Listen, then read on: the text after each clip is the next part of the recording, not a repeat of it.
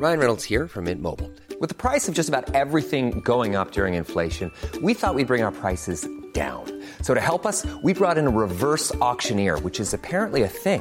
Mint Mobile unlimited premium wireless. Ready to get 30, 30, bit to get 30, bit to get 20, 20, 20, bit to get 20, 20, bit to get 15, 15, 15, 15 just 15 bucks a month. So, Give it a try at mintmobile.com slash switch.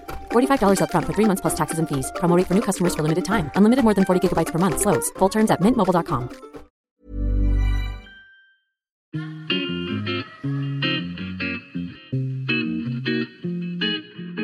Salut les gars, je suis Anne-Laure Baratin et vous écoutez le podcast Genre de fille. Chaque semaine, je reçois une fille unique en son genre pour parler sans tabou de mission de vie, de galère, de déclic ou non, de féminin, de maternité ou pas, tout ça, tout ça. Par leur parcours, leur engagement et leur choix de vie, elles m'ont bluffé et j'ai à cœur de vous les faire découvrir. Je sais qu'elles vous inspireront. J'espère maintenant que leur parole vous permettra d'avancer, de choisir, de décider. Et maintenant, place à l'épisode du jour. Bonne écoute Cet épisode est toujours rendu possible grâce à Baratin, etc. Baratin, etc. C'est toujours mon agence de création édito qui donne de la voix aux femmes. Donc là, c'est une intro un peu spéciale puisque pour la première fois, c'est la suite de l'épisode précédent, celui de Bérangère Krief.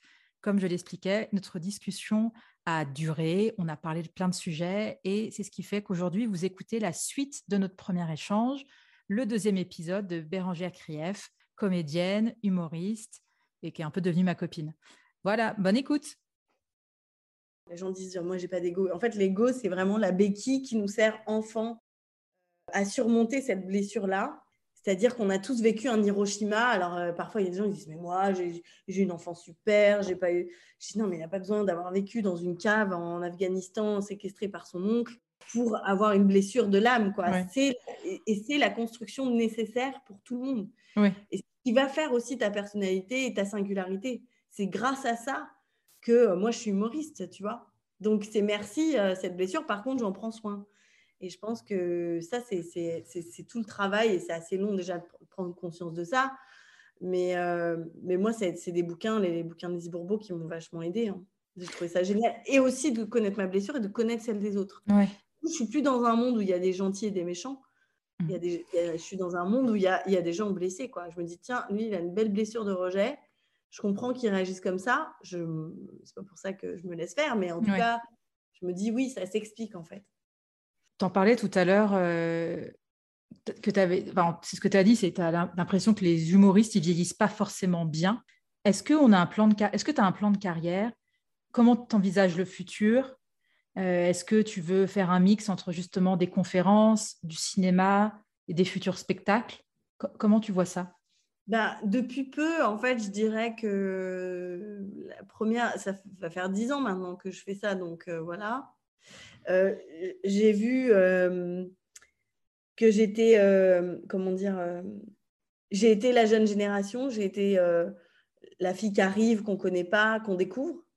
Ouais. Et puis maintenant, euh, ben, on me connaît. On alors voilà, alors on va voir son deuxième spectacle. Qu'est-ce que c'est et, euh, et parfois, je vois des, des- des artistes qui démarrent, qui émergent, qui font des choses que moi j'ai faites, des nouvelles émissions. On, on t'appelle et d'un coup, tu vois. Et je me disais, putain, ça, c'est ça, et ça, c'est terminé. Ouais. Et d'un coup, tu te dis, ouais, et, et après, qu'est-ce qui se passe? Et je suis... après, j'ai pas du tout de plan parce que j'ac- j'accueille vraiment les choses comme elles arrivent. Et puis, euh, et puis euh, je me laisse porter euh, pour le coup. euh, autant dans ma vie personnelle, je vais avoir plus de peur, plus de trucs, de, de- de calculer, de me dire, attends, mais quoi, comment euh. Alors que dans ma vie professionnelle, j'ai toujours laissé les choses se faire. Genre là, je passe un casting, tu vois, je n'y pense même plus après. Je, je me dis, bon, en fait, Ouais. soit il est pour moi, soit il n'est pas pour moi. Et une espèce de philosophie. Alors après, on va me dire, oui, mais c'est normal, tu travailles, euh, tu es connu, on vient te chercher, etc. Mais je pense que ça fait depuis longtemps que je fais ça. Et que c'est aussi pour ça que les choses euh, fonctionnent et que l'énergie que j'y mets, c'est on voit ce qui se passe. Et le fait de faire mon spectacle me, me canalise. Après, euh, je ne sais pas combien de spectacles je vais faire. Ouais. J'ai déjà envie d'en faire un troisième. Tu y penses déjà? Ouais. Mais, mais malgré moi, c'est-à-dire que le sujet est venu à moi, euh, euh, j'y pense, euh, j'ai des envies. donc ça, c'est voilà, ça c'est mon socle. Et puis après, euh, bah non, là, je fais des projets qui arrivent euh, voilà, ça se fait, ça se fait pas. euh, je tourne. je pourrais très bien, par exemple, pendant le confinement, je, je- je- je me suis dit, d'accord, ok, donc si mon métier n'existe plus, qu'est-ce que je fais? Du vois, banana bread. Du banana bread, entre autres. Mais euh, je me disais, franchement, euh, je pourrais être thérapeute. J'aurais un cabinet, je recevrais euh, des gens, euh, tu vois, 4-5 personnes par jour. Je pense que je passerais une super journée. Ouais, tu te verrais faire ça. euh, Ouais, ça et des conférences. Comme euh, j'avais vu la conférence d'Esther Perel, je ne sais pas si tu vois qui c'est Esther Mais Perel. si, mais j'avais fait aussi, elle aussi, elle avait fait un truc avec My Little Paris. Si, elle a écrit un, un bouquin sur le Ah fait j'avais d'être. euh, Ouais. Oui, je t'aime, Ouais. je te trompe. Oui, Eh ben, exactement. j'étais dans un théâtre, là, au. Mathurin. Ouais, exactement. Bah, je t'aime, je, je t'aime, je te trouve.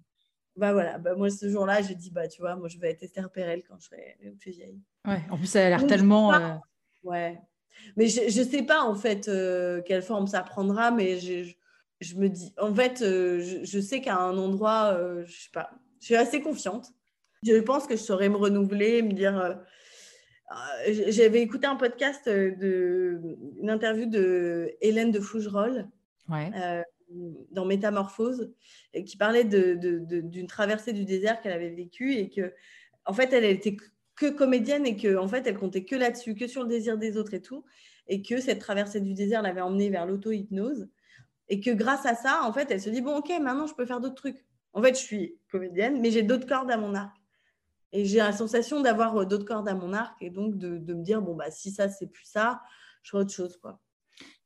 Est-ce qu'il y a des humoristes ou des comédiennes euh, dont qui sont un peu des modèles, que, que- dont tu admires la trajectoire ou qui te font hurler de rire? Après, c'est deux choses différentes. hein, mais... Euh, ben, en femme, euh, je sais que j'ai beaucoup d'admiration euh, pour le travail de Blanche Gardin Ouais. parce que euh, je trouvais qu'elle avait, euh, dans son premier spectacle, là où elle reste tout le long derrière son, son micro sans bouger, Ouais. qu'elle a une énergie très, euh, enfin, très yin, très dans son féminin, et en même temps très yang. Je trouvais que c'était les deux alliances des polarités étaient vraiment présentes. A un gros débat sur euh, y a-t-il un humour féminin ou masculin, Ouais. je pense que c'est plus une question de polarité et que parfois l'humour va être très yang, très bonjour, nanana, très dans le mouvement, etc. Et que quand tu as plus de yin, ben, du coup, ça fait un peu une dissonance où, voilà, moi, je, je me sens plus. euh, Enfin, ça m'avait inspiré de me dire on peut rester statique sur scène, raconter des trucs, être écouté. Elle crée un truc où, paf, elle est là et elle fait rien, elle nous chauffe pas, elle, et on l'écoute, quoi. Et je trouve qu'elle a un magnétisme incroyable. Et je dirais Florence Foresti parce que euh, elle a sorti sa nouvelle affiche de son prochain spectacle, Ah, j'ai pas Euh, vu. euh, qui est trop belle, inspirée de Marilyn Monroe. Ouais. L'affiche est magnifique. Et, à chaque fois, elle, euh, amène. euh, Enfin, c'est la, locomotive de, tout ça, tu vois, pour moi. Et donc, à chaque fois, je me dis, waouh, je, suis toujours admirative de Florence Foresti parce euh, qu'elle a, un temps d'avance, parce qu'elle est novatrice, parce qu'elle va au bout du truc, parce qu'elle amène toujours une idée hyper forte. Et puis moi, c'est vrai que ça a été mon, mon inspiration féminine où je me suis dit, Tiens, c'est possible de faire ça en fait. Euh, Ouais. Je regardais beaucoup d'humoristes hommes. Après, tu avais, Muriel Robin, mais c'était, déjà, euh, c'était déjà dans autre chose. Et puis, il y avait un côté, elle faisait vraiment femme, euh, Muriel. euh, Tu vois, il y avait un côté, euh, ouais, je me disais, bah, ça me paraissait plus loin quoi, Ouais. de, faire, de faire ça. Ouais, mais même en tant que, que spectatrice, euh, moi j'ai ce même ressenti de Florence Foresti. Tu as l'impression qu'elle a, je sais pas, elle a. Elle a amené un nouvel air, une Ah nouvelle ouais. faire. euh, euh, on était très dans les sketchs avec des personnages. D'un coup, elle amène un peu de stand-up. euh, bon, je sais pas, c'était vraiment un élan de, de fraîcheur, quoi. Je regarde peu de stand-up américain. Ouais. Pas quelque chose qui me vient tout de suite. Alors, j'en ai, ai vu des très, des très, très drôles. Amy Schumer? Non, c'est pas ça? Amy- voilà, Amy Schumer, qui est très drôle. Ali Wong, euh, qui fait un, spectacle enceinte, là, qui est très marrant. Ouais. Il y en a plein, plein, mais bon, voilà, je ne les, je les regarde pas forcément. Et après, c'est toujours compliqué quand je vois des copains, euh, parce que tu vois un peu le boulanger faire, euh, tu vois, c'est comme un Mm. boulanger qui regardera un autre boulanger faire du pain, tu connais un peu le truc, donc tu es toujours un peu en train de regarder. Mais euh, les copains qui me font mourir de rire, j'adore Thomas VDB, j'adore Émeric Lomprel, l'autre jour que j'ai vu dans une chronique à la télé qui m'a fait hurler de rire. D'accord. Tu parlais d'un humour, euh, enfin, qu'il y avait cet éternel débat, humour féminin ou pas.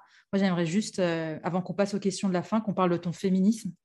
Est-ce que mm. toi, tu assumes le fait d'être féministe? Est-ce que ça se... c'est quelque chose que tu insuffles dans tes spectacles ou tu ne te poses même pas la question? Est-ce que c'était une question que tu te posais il y a 10 ans et maintenant c'est différent?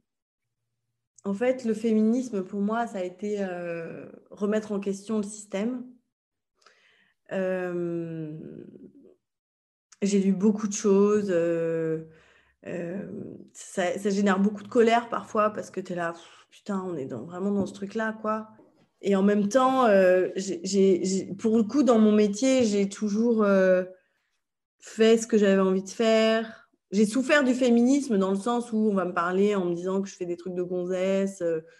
tu vois, là, dernièrement, dans ma tournée de rodage, il y a un mec qui me dit ah, c'est vachement bien ton spectacle. Hein. Tous les humoristes devraient venir le voir, surtout les femmes, hein, parce qu'elles ont vraiment rien à dire. Oh. Ah, tu disais, tu as souffert du sexisme. Tu me dis, tu as souffert du féminisme. Euh, oui, oui, du sexisme. Mm. de, de, euh, euh, le journaliste te demande si c'est pas trop dur avec les mecs. Oh voilà. Où, tu te dis, bon, c'est-à-dire, en fait, parce que je suis marrante, il euh, y a un mec qui m'avait dit oh, bah, Dites donc, hein, vous n'êtes pas tendre avec les hommes. Je me suis dit Mais attendez, je vous trouve 14 mecs hein, qui font ce truc-là. Est-ce que vous allez leur demander s'ils ne sont pas tendres avec les femmes? Je ne crois pas. Et, euh, après, pour ce spectacle-là, je ne parle pas du tout, euh, je parle pas de féminisme au sens propre du terme dans mon spectacle. Euh, ça s'est pas fait. Et puis en fait, attends, il y a mon chien qui veut sortir. Vas-y, vas-y. je sais pas comment dire. En fait, je me dis, c'est super ce qui se passe et c'est important que ça se passe. Mais euh, je me dis que c'est surtout, euh, on a besoin de confiance euh, en nous-mêmes, en fait, en tant que femme. C'est-à-dire que si l'extérieur ne bouge pas, on va pas rester emmuré dans nos trucs. Mais si moi je bouge, les choses bougent forcément. Mais je ne peux pas demander à l'extérieur. Si tu veux, c'est comme la météo, quoi. Si je décide qu'il va pas pleuvoir, il va pleuvoir et je suis un peu emmerdée. Mais si je m'accommode de la pluie et que je la prends d'une autre manière, je le vis moins mal. Mais si je suis là, putain, il pleut, il pleut, il pleut. Alors que si je m'équipe, que je me dis, OK, je me programme, etc., comment je peux faire pour que la pluie soit. Je vais m'abriter à tel endroit, je, dis des conneries, mais en fait, si je fais avec, c'est moins dur que de faire contre. Moi, c'est ma, ma méthode. Donc après, moi, j'ai, avec le, développement personnel, en, remettant en question les choses, bah, j'ai, aussi pas mal guéri d'endroits où j'étais très en colère. Moi, j'ai eu beaucoup, de, enfin, beaucoup d'histoires. J'ai eu quelques histoires. Euh, j'étais très sujette à la violence psychologique et, euh, et à ce qu'on appelle le manipulateur pervers, etc. Et donc, je me confrontais à un peu à ce statut de victime, de dire oui, euh, voilà, il m'est arrivé ça, il a été comme ci, il a fait ça en boucle. Je raconter à tout le monde que qu'est-ce qu'il m'a fait pour qu'on comprenne bien que j'en ai bien chié des ronds de chapeau, que c'était ma vie était un enfer et tout. Et donc ça, je le faisais euh, vraiment, euh, le truc qui, qui brasse. Tu rencontres une nouvelle personne, c'est un truc génial pour pouvoir raconter enfin encore ton histoire. Quoi. Et, et dans les stages que j'ai fait, d'un coup, je, je, j'ai pris conscience que, en fait, euh, bah, déjà, est-ce que j'ai envie d'être une victime toute ma vie? Et qu'est-ce qui fait que je me retrouve dans cette situation? Quelle est ma part de responsabilité aussi dans le, dans le truc? Alors, parfois, euh, oui, le mec me manipule, le mec utilise, appuie sur deux trucs, euh, utilise son pouvoir, etc. Mais en vérité, qu'est-ce qui m'empêche de partir? Et de comprendre, de pas m'en vouloir. Je m'en veux pas. Hein. Je me dis pas, mais t'es une grosse conne, t'aurais pu partir. Je me dis, je comprends le film pour, que ça ne se répète pas. Et pour que je comprenne ce qui, chez moi, génère cette énergie de en face, j'ai un gars qui est comme ça. Et, euh, et avec cette compréhension, parce que j'étais très en colère finalement contre moi, parce que je me disais, mais putain, comment j'ai pu me faire avoir, comment j'ai pu euh, dire oui à ça, comment j'ai pu le laisser me dire ça? C'est une colère immense envers soi-même aussi au-delà de lui, parce que lui, bah, il fait sa vie en fait. Hein. il a une vie de merde et il doit être très triste pour être comme ça. Mais, euh, mais moi, qu'est-ce que je fais de ma colère? Et, en dealant avec cette colère, en la diluant, en guérissant, en donnant de l'amour, etc., je reconnais les choses et, le besoin qu'il faut de combat pour le féminisme. Je, je, ne dis pas le contraire. Mais moi, pour moi, euh, moi je, suis, je suis dans l'amour, quoi. Les combats, les conflits, les trucs, pas trop mon délire. Mais par contre, je pense qu'on peut passer par d'autres endroits plus doux. C'est compliqué, hein c'est compliqué. Et je pense qu'on n'est pas toutes faites pour militer, qu'il en faut. Euh, qu'il y a enfin voilà, on, a chacun des rôles à jouer. Et moi, le mien, euh, euh, il est d'embrasser le féminisme, évidemment, mais, mais c'est quelque chose pour moi, des choses qui sont. je ne vais pas aller convaincre Pierre-Paul Jacques de, de, de, de, croire ce que je crois, en fait. Oui. Ah, je vois ce que tu veux dire. Je peux le diffuser, je peux le diffuser.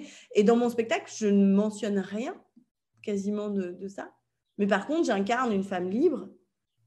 J'incarne une femme qui parle de ses histoires, qui a du recul, qui a pris. Donc pour moi, c'est ça le féminisme aussi. c'est d'incarner la puissance du féminin sur scène en ayant, euh, en étant fière de moi, quoi. Et en ne justifiant pas d'être là parce que euh, les... non, euh, moi j'ai fait mon spectacle j'ai dit tout ce que j'avais envie de dire et, et personne m'a dit oui. après, oui, il y a Jean-Claude Sexiste qui va me dire des trucs. Jean-Claude Sexiste.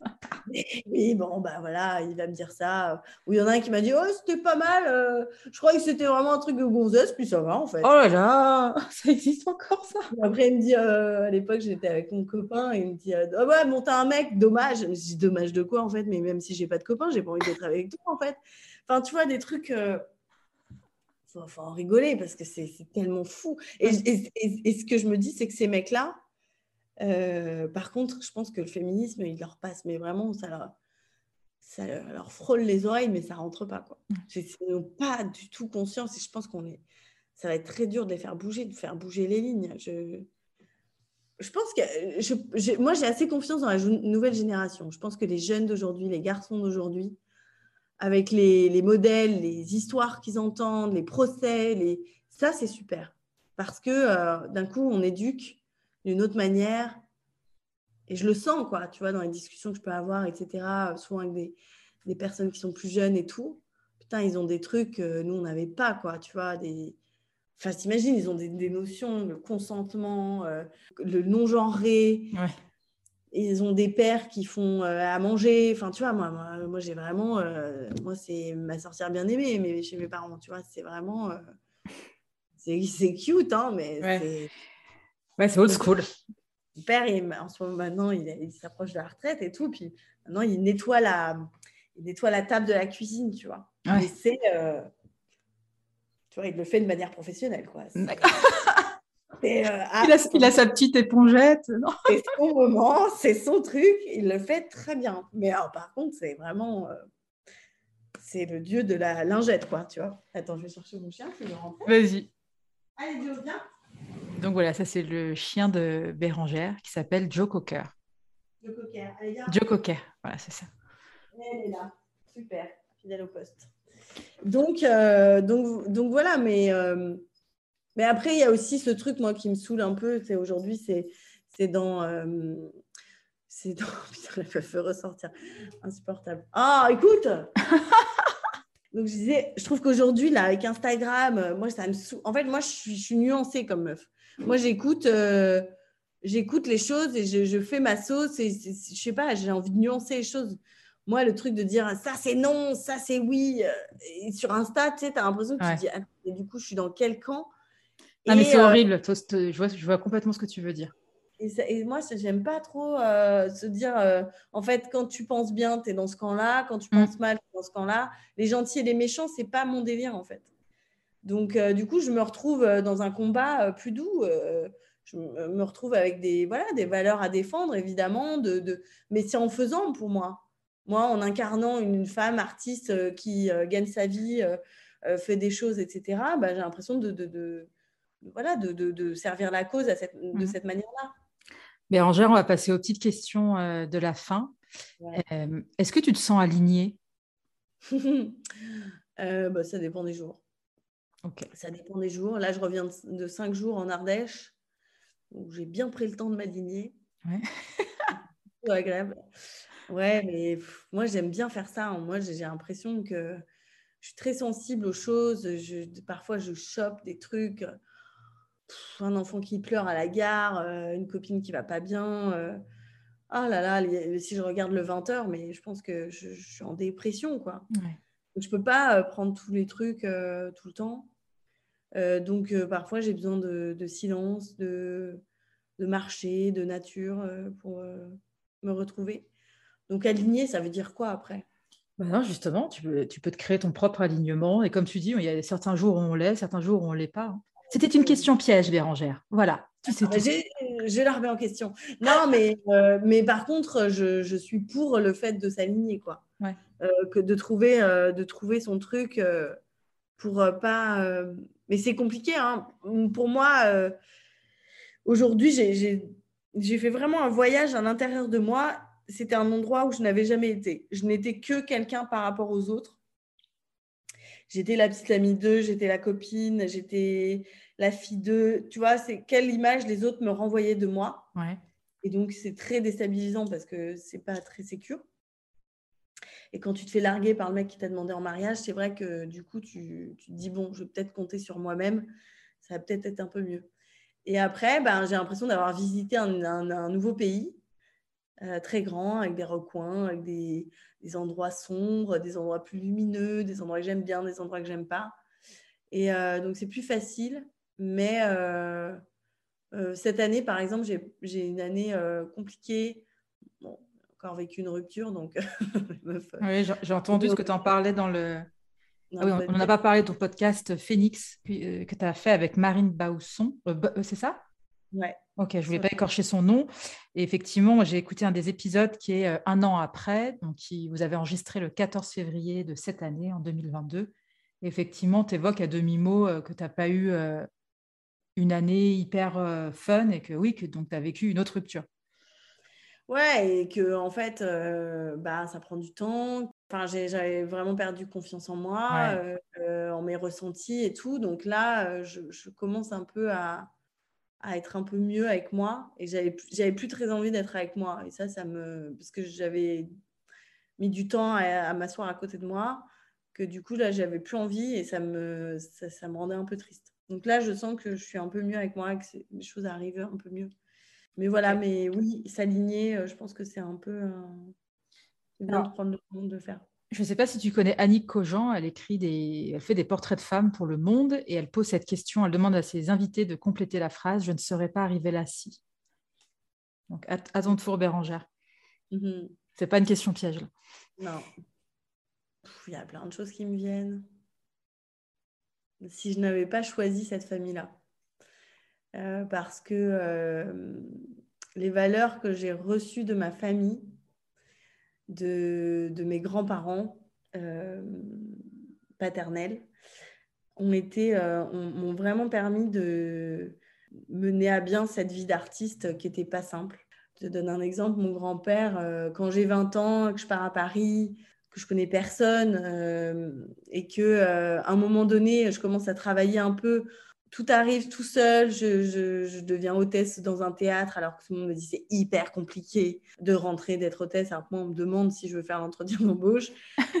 Euh, est-ce que euh, on me propose de jouer dans une pièce? On a parlé de moi pour un autre truc. Enfin, et je dis à mon grand-père en rentrant, il me demandait toujours. Euh, c'était vraiment un créateur, un entrepreneur. Il, il a créé son entreprise avec ma grand-mère à partir de rien. Donc, j'ai vraiment grandi avec des gens qui ont dit bah, on n'avait rien, puis on a fait ça. Et c'est une entreprise qui a 70 ans aujourd'hui, euh, que mon père dirige avec mon frère euh, et, d'autres membres de ma famille. Donc, c'est, voilà, je sais qu'on peut avoir rien et on peut euh, faire des grandes choses. Et donc, je dis à mon grand-père, du haut de mes 21 ans, je dis bah, papy, je suis hyper contente parce que parce qu'aujourd'hui, euh, il y a des gens, ils veulent bien travailler avec moi. Et il me dit, mais c'est pas. Il me dit, les gens, ils veulent pas travailler avec toi, tu n'as pas de la chance. Il me dit, crois-moi bien que si tu étais toute pourrie, on voudrait travailler avec toi. Il me dit, c'est parce que c'est toi et ce que tu fais et que tu le fais bien qu'on a envie de travailler avec toi. Et à partir de là, ce côté euh, euh, la chance à Paris, bah, il faut avoir de la chance, il faut connaître des gens, faut aussi. C'est complètement envolé. Quoi. J'ai la chance que j'ai eue, c'est d'avoir ce grand-père qui me dit ça. Et après, je me disais, bah oui, c'est vrai en fait. Et il y a des gens qui disent, oui, mais ah, j'ai pas de chance et tout. Mais est-ce que tu fais à 100% et tu donnes? Est-ce que. Euh, voilà. Et, et donc, ces grands-parents-là, cette philosophie-là, ma grand-mère qui me disait ce qui doit se faire se fait. Ce qui doit se faire se fait, c'est un casting, tu l'as pas, bah, c'est que ça ne devait pas se faire. Donc, tu n'es pas en train de te dire que tu es une énorme merde ou que c'est injuste. Ou que... et, cette philosophie-là, mes parents aussi, ils m'ont laissé euh, partir euh, de rien. quoi. Euh, ok, on est, on est là, on, te soutient, ils sont venus me voir jouer, que je joue dans une cave à Lyon ou à l'Olympia, ils ont la même la, même magie dans les yeux. Donc, j'ai énormément de chance, enfin, en tout cas, d'avoir choisi cette famille, de m'incarner dans cette famille-là. Voilà, je me dis que. C'est une belle déclaration. Mon âme a bien choisi cette famille et, ça m'a beaucoup porté. Et c'est grâce à ça que j'en suis là aujourd'hui. Qu'est-ce qui t'anime? Le soleil, euh, l'union des cœurs, la réunion, la communion des, des cœurs, je, ça me fait vibrer quand je, quand je vois euh, une petite troupe de gens euh, dans le cœur. Je ne sais pas si ça parle aux gens, ce que ça veut dire dans le cœur. Mais quand tout le monde n'est pas sur son petit nombril en train de se dire Attends, est-ce que je suis bien habillée, coiffée nanana? Et d'un coup, on est là et on tombe un peu le masque et d'un coup les cœurs se parlent. Enfin, je sais, moi je le sens vraiment oh, et ça me fait, mais rien que d'en parler, mmh. ça me fait des trucs. Oh là là, et ça j'adore. Et dans les stages que je fais, parce que souvent euh, euh, les gens pensent que c'est une secte ou que c'est euh, bizarre ou que c'est hippie ou que c'est utopiste, mais les stages que j'ai fait avec cet organisme-là, de partir en Ardèche, donc on est assis hein, sur des tapis de yoga et, on va parfois parler au groupe. Et c'est vraiment le cliché qu'on a des films, euh, tu vois, avec euh, Bernard qui commence sa phrase et qui dit euh, bah, En fait, moi, quand j'ai fini, en fait, il n'arrive pas à aller au bout parce qu'il pleure. On est tous là et à écouter Bernard. Mais putain, il nous livre un putain de truc qu'il a peut-être jamais dit à personne. Et d'un coup, je découvre des gens. le premier stage que j'ai fait, je suis arrivée, j'ai fait Mais où je suis? Personne ne me ressemble. Je n'ai rien à faire là. Tous les gens ont des problèmes et moi, je n'en ai pas. Et à la fin, je repars avec euh, j'ai eu un échange avec des gens, peut-être dans, dans, un autre contexte, je leur aurais jamais parlé, mais ils m'ont appris quelque chose, ils m'ont offert un moment de vulnérabilité qui m'a bouleversée. J'ai aimé entendre des histoires, ils m'ont enrichi de me dire qu'il y a plein d'autres façons de vivre et que euh, la mienne n'est pas euh, la vérité absolue et qu'on ne vient pas tous du même endroit euh, la tolérance, la bienveillance. Donc, je, sais que ces réunions de cœur, elles me font un shot de life qui est incroyable. Ce qui m'anime, bah, c'est de partager tout ce que j'ai pu expérimenter, comprendre, vivre. voilà, parce que moi, j'aime aussi entendre des témoignages de gens et de me dire Ah putain, oui, c'est exactement ça, c'est les mots que j'aurais utilisés et que ça me fait beaucoup de bien. Donc, si ça peut euh, vivre son cours et que ça peut éclairer, euh, ben, je suis OK. Qu'est-ce qui te met en colère ou peut t'agacer? Euh, Ce qui me met en colère, c'est quand on me quand on remet en question une intuition que je peux avoir profonde, quand on va me dire que ce que je ressens n'existe pas, quand on ne m'entend pas dans mon ressenti profond, dans un L'intuition, c'est quelque chose de difficile à expliquer. C'est une sensation où tu te dis, mais je ne peux pas t'expliquer pourquoi. On dit souvent, je ne sais pas pourquoi, c'est un peu bête, mais ce qui me vient, c'est ça. Et, quand euh, j'ai vécu une relation où euh, ces ressentis-là étaient remis en cause, et ça me rend dingue. Et ça me rend, ça m'appuie sur un endroit, mais qui est, qui me met en colère ou quand on ouais euh, quand on reconnaît pas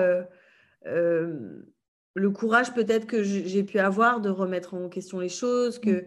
que tu vois on se dit ah bah c'est oui bah c'est facile pour toi ou comme si tout ce que j'avais était, était arrivé sans, sans, effort et puis et puis le manque de, de enfin pas de professionnalisme mais j'ai tellement, grâce à mes grands-parents et mes parents, euh, eu cette, euh, cette euh, notion de mérite du travail. Et que pour moi, dans n'importe quoi, il faut donner aussi. On doit être payé pour ce qu'on a fait. Je dois être payé pour le travail que je fournis. Mais avant ça, il y a un truc à donner, mais à donner, alors après c'est un peu perché, mais je donne à l'univers, en fait, je, donne à la collectivité, à ce monde. En fait, pour moi, on est une fourmilière. Je ne sais plus qui c'est qui disait ça, mais tu vois, notre... Euh, la meuf part en deep... Euh, non, t'inquiète, t'inquiète. mais il y a quelqu'un qui disait, notre corps humain, c'est une galaxie. C'est une galaxie de cellules qui, ensemble, créent des systèmes, le système nerveux, le système digestif. Il y a tout un truc qui fonctionne ensemble parce que chaque cellule répond à quelque chose et a une fonction bien précise. Et faisait un comparatif avec le monde, le monde dans lequel on est et la galaxie. Donc on appartient à un système et on doit tous œuvrer comme une fourmilière pour ce système-là. Sauf qu'on est là dans notre vie à dire individuellement, moi, je vais faire ça, ma carrière, mon truc, mes amis, mon machin. Mais maintenant, je me mets à l'échelle du monde. Qu'est-ce que je fais? J'avais rencontré un chaman qui m'avait dit ça. Il était, euh, il est chilien et avec son petit accent, euh, moi je racontais mes histoires de rupture que le mec m'avait pas rappelé, que j'étais quand même vraiment vénère parce que franchement, ça se fait trop pas quoi. Et il me coupe et il me dit, euh, Bérangère, euh, qu'est-ce que tu fais pour la terre? De quoi? Pardon? Qu'est-ce que tu fais pour la terre? Et là, je dis, bah, qu'est-ce que je fais pour la terre? Je...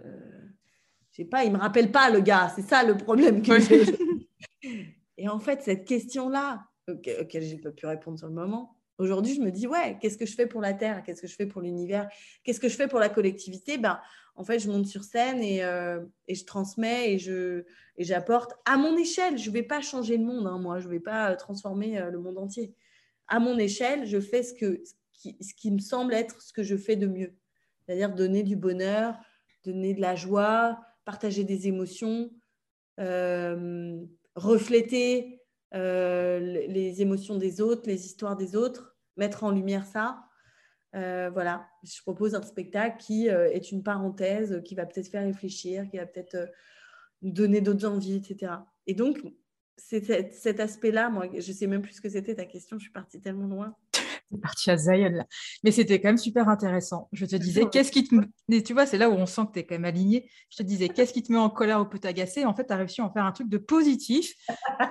on est parti du système solaire de nos intestins pour arriver euh, à qu'est-ce que tu fais pour la planète? Et voilà. Pour la Terre? Et après, non, et ben, quand on remet en question.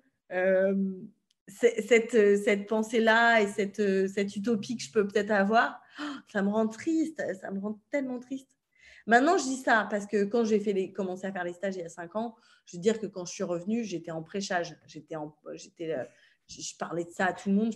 Pour moi, il fallait avoir fait le stage. Je n'étais pas du tout tolérante sur euh, chacun a fait sa vie, chacun est sur sa route. Ce n'est pas sur la route de tout le monde, l'Ardèche. Ce n'est pas, c'est pas forcément obligatoire. Donc ça, j'ai mis du temps à comprendre et être un peu tolérante. Par contre, maintenant, euh, euh, j'ai pu avoir un débat avec mon meilleur ami qui n'est pas très chaud de ce genre de choses. Et je lui dis, j'entends ton point de vue, mais ne renie pas ce qui, moi, m'a fait du bien. C'est peut-être, euh, on croit aux âmes, pas aux âmes, à la vie après la mort, au système solaire, à qu'est-ce que tout fait pour la Terre.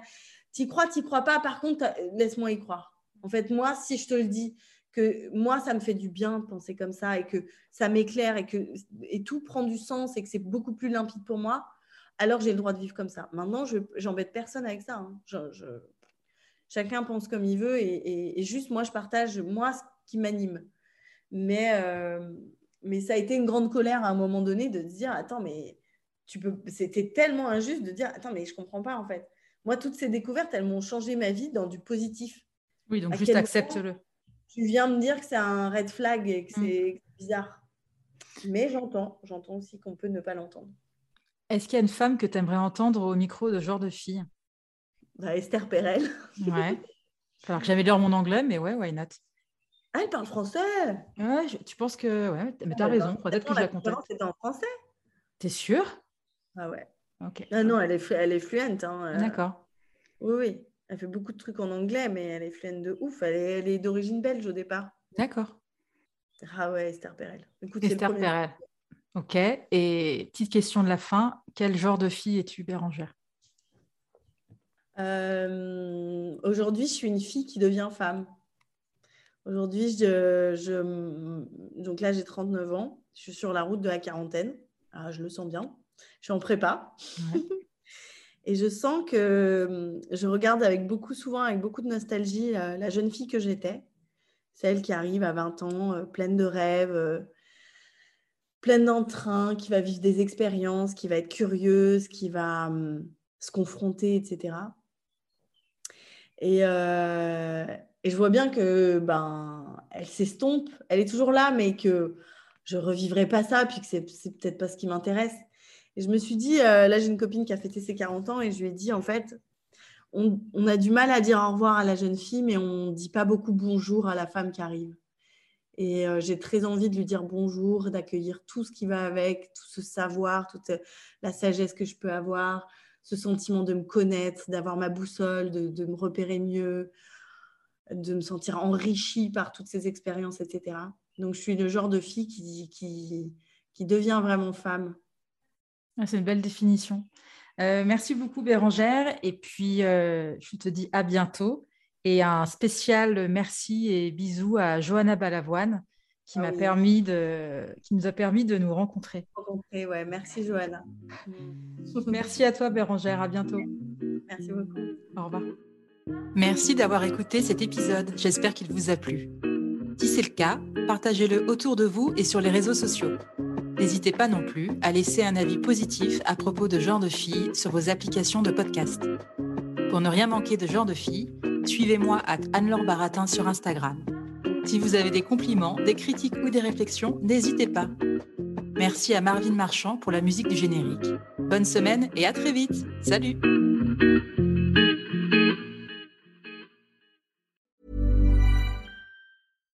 deserves the best, and there's no better place to shop for Mother's Day than Whole Foods Market. They're your destination for unbeatable savings, from premium gifts to show-stopping flowers and irresistible desserts. Start by saving 33% with Prime on all body care and candles. Then get a 15-stem bunch of tulips for just $9.99 each with Prime. Round out Mom's menu with festive rosé, irresistible berry chantilly cake, and more special treats. Come celebrate Mother's Day at Whole Foods Market.